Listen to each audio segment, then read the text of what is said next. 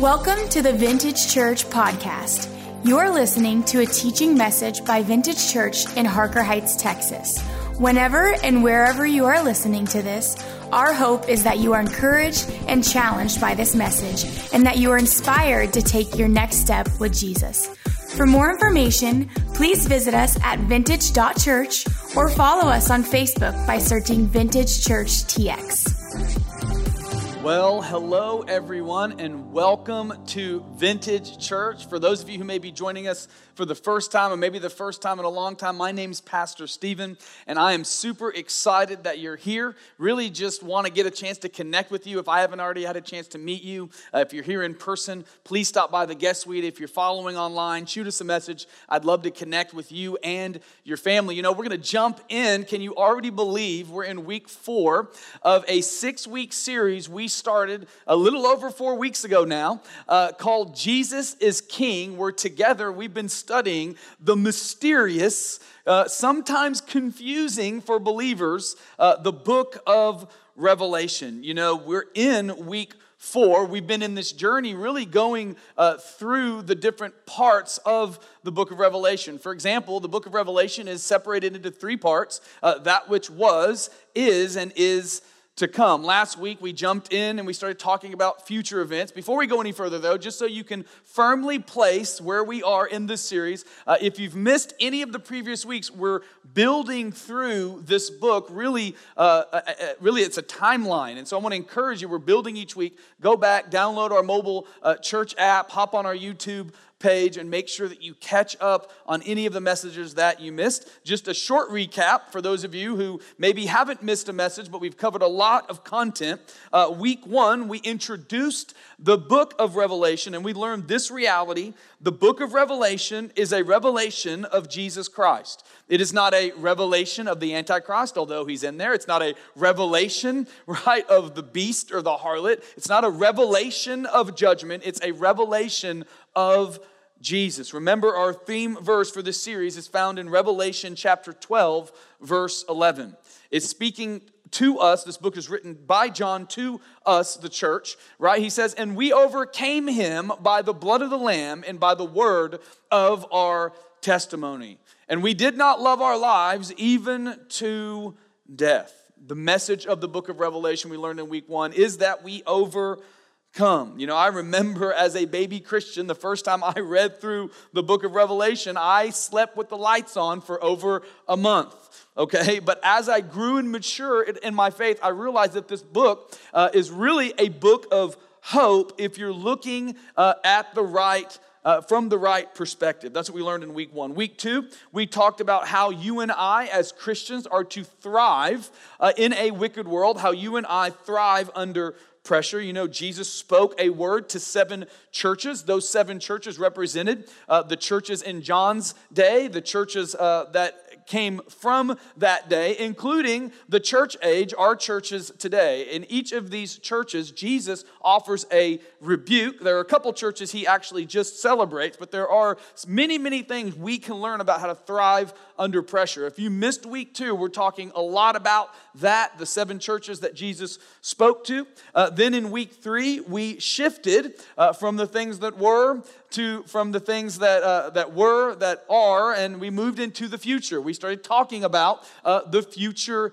events those things which have yet to happen and this starts in chapter 4 and we started looking at the apocalyptic writings and specifically the things that are yet to uh, happen. We learned about the rapture of the church. 1 Thessalonians chapter 5 verse 9 says for God did not appoint us to suffer wrath, speaking of God's wrath, but to receive salvation through our Lord Jesus Christ. Last week we introduced this idea of rapture as a very big theme in Scripture. God never allows His children to go through His wrath. We learned how there were different opinions in the body of Christ. Uh, none are more important than the gospel of Jesus, okay? We need to hold them as, with open hands but we learned uh, really about a pre trib, mid trib, and post trib uh, rapture. I personally believe that the, the uh, pre trib rapture aligns greatest with the total of Scripture, and it also aligns with the character of God. Jesus took God's wrath for us on the cross. So it makes no sense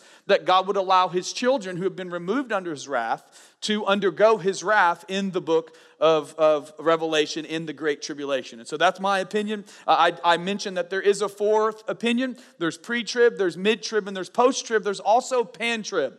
And pan trib is it will all pan out. I can suspect we're going to get to heaven one day. We're going to look at Jesus, right? We're going to have, have, experienced his plan, and all of us are going to go, wow, God, I, that didn't quite turn out exactly like I thought. I think that that is a healthy, humble position that all of us should take uh, through this series. So I'm going to go back to an overview of where we are. Uh, there's a chart on the screen. This is also printed in your notes. Okay, so here, here's kind of where we are. Believers will be in heaven with Jesus and not on earth, suffering the wrath of God poured out during the seven year tri- tribulation. That's my belief. Uh, this week and next week, we're going to dig into the Great Tribulation, which is a seven year period right here, right here in the middle. In the next two weeks, we're going to be focusing on that, and then we're going to wrap up our series and we're going to talk about uh, the return of the King, the new heaven, and the new earth. Now, the tribulation is a seven year period. We're going to jump right in. In the Great Tribulation, part one, I'm going to continue with part two next week. Okay, it begins after God's people are removed in the rapture from the earth. Everything that's holding back the forces of evil in our culture, the light and the salt of the world, is removed and it gives reign to absolute chaos. Sin is no longer restrained, it's completely released on earth okay? It begins after the rapture, and the Great Tribulation extends to the second coming of Jesus when Christ returns at the end, really halfway, I'm sorry, at the end of that, he returns to earth to set up his millennial kingdom. We'll talk about that next week. So, for your reference, let's take let's zoom in to the seven year period. Uh, as I believe here in, in the tribulation right here. We have a slide uh, on the tribulation. Let's zoom in. It's seven years. The first three and a half years are relative peace, you see these different things going on, and then you have the back half of the three and a half years, which is the great tribulation, the, the judgment of God, the seals, the trumpets, all of that's happening in this seven year period. Now, two of the primary places we find the tribulation in Scripture are in Daniel's chapter 7, 9, and 12. Write those down Daniel chapter 7, 9, and 12. I taught through the book of Daniel. I also taught through the book of Thessalonians, 1st and 2nd Thessalonians, talks a lot about this period of time. It's also seen in Revelation chapter 6, verse, I'm sorry, chapter 6 through 19. And Jesus also mentions this time throughout the gospel. So, this seven year tribulation again is divided into two halves. The first half of tribulation is a time of relative peace. You could call it a time of consolidation of power, okay? But the second half is literally uh, hell on earth. God says that if He didn't relent, nothing would be left. It's not just the judgment and the wrath of man, it is the judgment and the wrath of God. Now, before we jump in and we start really talking about the seven year period, okay, it can be very difficult to, to follow along as you're reading scripture. And here's why because this seven year period, much like our favorite action movies, has multiple things going on at the same time. For example, there are multiple storylines. Any good story, how many of y'all love the Avengers? Okay, in the Avengers, there's multiple storylines that overlap and some that are just happening at the exact same time. And so that's the case with the seven year tribulation. And so there's several things that are happening simultaneously, several storylines. There's really three storylines. Okay, there's three storylines of the tribulation. One storyline is that of the church that has been raptured. We're in heaven in what's called the marriage supper of the Lamb. We're going to talk about that. Then there's another one that is Christ on the throne of heaven, and he's releasing what's happening on the earth from heaven uh, to the earth. And then there's the third storyline, which is what's actually happening the tribulation events unfolding on the earth. So we're going to focus on those three storylines uh, in this message. The first storyline, the storyline of the marriage supper of the Lamb. Again, it is my strong belief that believers will not be on the earth during the tribulation. They will be in heaven, which warrants the question what will they be doing in heaven? Well, immediately after the rapture, we will experience what the apostle Paul calls the judgment seat of Christ. 2 Corinthians chapter 5 verse 10 he writes, For we must all appear before the judgment seat of Christ. He's speaking to Christians at Corinth. He's speaking to Christians everywhere.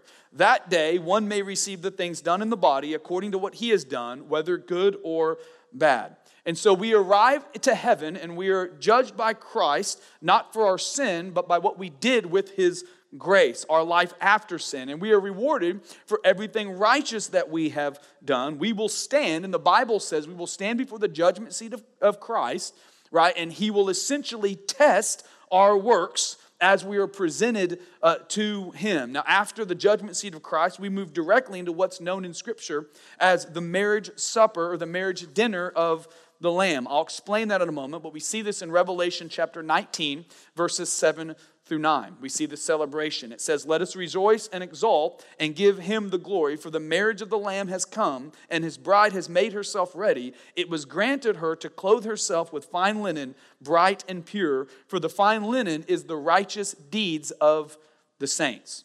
Okay, so this seven year feast takes place in heaven with Christ and us as believers, and it coincides time wise to the seven years of tribulation on earth. The feast will be a fantastic place to be. I'll tell you, for those of you who just really want to be uh, at the tribulation, I believe we're going to be up in heaven enjoying Jesus as that's unfolding on earth. I would much rather be there than experiencing hell on earth. That's just my personal opinion. Okay, now where we get this idea of the marriage supper of the Lamb, you got to remember that we're fulfilling the Hebrew scriptures. This includes the Old and New Testament. And so, in ancient Jewish tradition, they have a seven day wedding feast that starts with the groom receiving his bride. We, he receives us at the judgment seat of Christ, all right, from her home, from the rapture, and ends with the bridegroom taking the bride to their new home. In a similar way, the seven year marriage feast starts with Jesus coming for us at the rapture and culminates with the groom, Jesus, taking his bride, that's us, the church, to our new home uh, after his second coming. Our new home is back here on earth, and our role is to rule and reign with him during the thousand year millennial kingdom. While the earth is in seven years of tribulation, Jesus is fulfilling his covenant with us, keeping his promise to us as the groom and us as the bride. Now, we have this storyline taking place in heaven. We're going to move to the exact time period, but what's uh, happening from the throne of heaven to the earth. The second storyline is the storyline of the throne of heaven. Remember this, this is very important.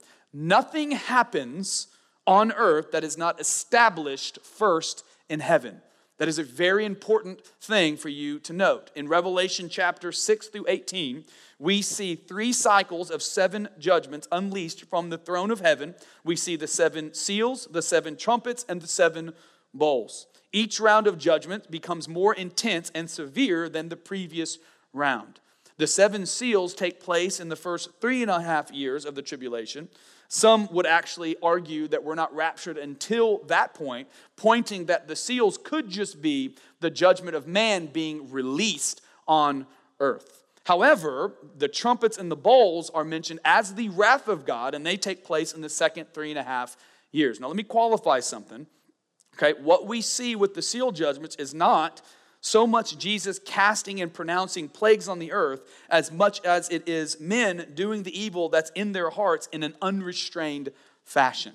In other words, Jesus removes what's restraining them, namely us. Where's the Holy Spirit? With and in us. He removes the salt and the light and the helper from the earth. And then men are, are, are just unrestrained. This is why some people believe uh, and I think this is an acceptable view, that we will actually be here as believers through the first, uh, through the first three and a half years uh, of the tribulation. I personally don't believe that as long as believers are here shining light uh, and salt, and, and, and I don't believe that that's going to happen. Some people uh, do. However, if you want to be here, uh, good for you.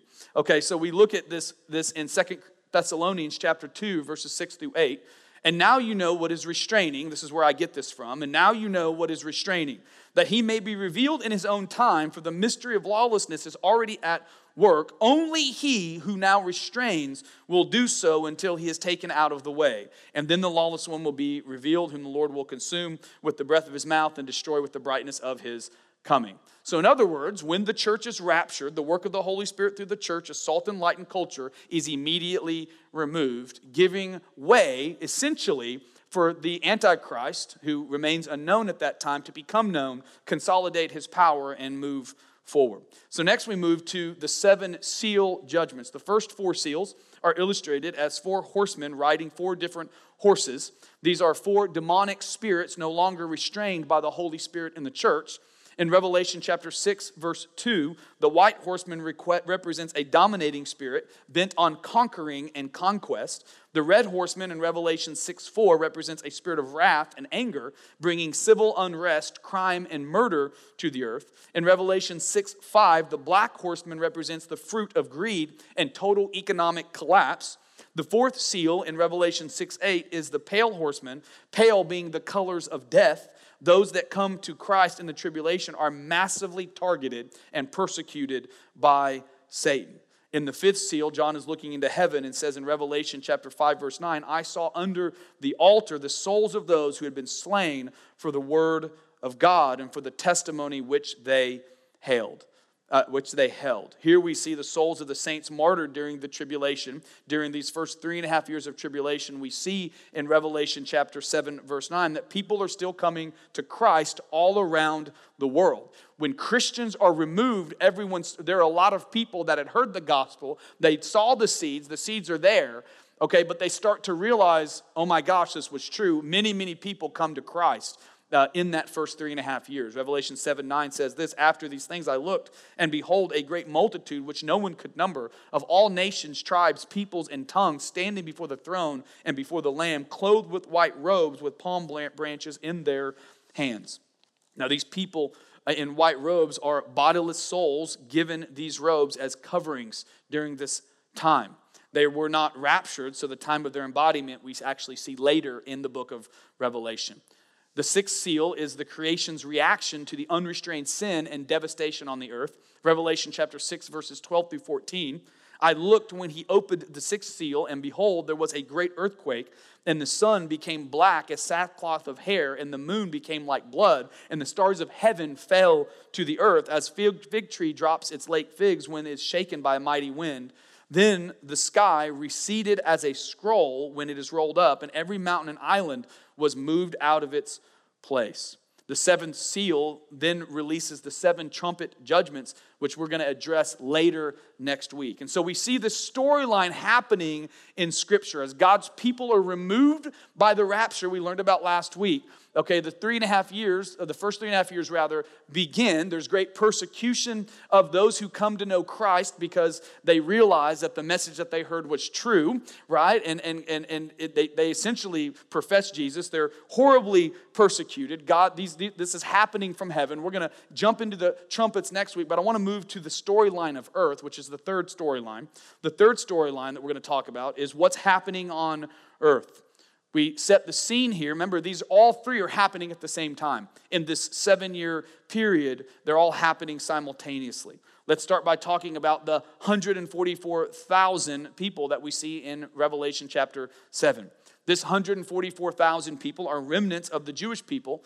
The Bible says 12,000 from each of the 12 tribes of Israel. So people from all around the world are getting saved during the tribulation, but God is also still keeping his promise not only to those in Christ, but also to the Jews in the family of Abraham. He's protecting 144,000 Jews during the first three and a half years of the tribulation. You might ask again, why is God doing this? He's keeping a promise. God is the, is the promise keeper. The work he starts in you, he will see it through because he is always a finisher. He is a righteous judge. He is honorable. Look what it says in Genesis chapter 17, verses 7 to 8. This is his promise. And I will establish my covenant between me and you and your descendants after you in their generations for an everlasting covenant to be God to you and your descendants after you, after I give to you and your descendants after you the land in which you are a stranger, all the land of Canaan, as an everlasting possession. Look what he says. And I will be their God. Here's what we learn God is true to his word. The word says that God elevates his word above his name. What he says he will do, he does. He is faithful. Now we're going to jump to another scene that's happening on earth. He's gathering and protecting these 144,000, 12,000 from each tribe. During the first three and a half years, we encounter, we encounter two witnesses in Jerusalem. This is in Revelation chapter 11. In Revelation chapter 11, verses 3 through 6, God gives these two witnesses great power for self protection and for judgment. And I will give power, it says, to my two witnesses, and they will prophesy 1,260 days, clothed in sackcloth. These are the two olive trees and the two lampstands standing before the God of the earth. And if anyone wants to harm them, fire proceeds from their mouth and devours their enemy. And if anyone wants to harm them, he must be killed in this manner. They have power to shut heaven so that no rain falls in the days of their prophecy. And they have power over waters to turn them to blood and to strike the earth with all plagues as often as they desire. So we see two witnesses, pretty powerful guys that are empowered by God during this period. Throughout the first half of the tribulation, these two witnesses are prophesying against the sins of man. Like Elijah and Moses, these witnesses have the power to keep rain from the earth and to turn water into blood. Their ministry is one of judgment against the wickedness in Jerusalem. Their ministry ends right in the middle of the tribulation, three and a half years in, right? When the beast, that is the Antichrist, has them killed. And for three and a half days, their bodies lie in the streets of Jerusalem. Revelation chapter 11, verse 7. When they finish their testimony, the beast that ascends out of the bottomless pit will make war against them, overcomes them, and kills them. Then, after the three and a half days, as we see in verse 11, life comes back into their bodies. They are called up to heaven before the eyes of the whole world. This is mentioned in Scripture. You know, there's never been another time in human history where an event like this could happen and it could be seen by every single person all around the world. It could have never happened until now. Here we see that they are pulled up which is just more witness. Here's, you know, a lot of people talk about revelation and all these bad things happening as like this God's just being mean. But you realize God could just destroy everyone all at once and be done with it. You know why He doesn't? Because of grace.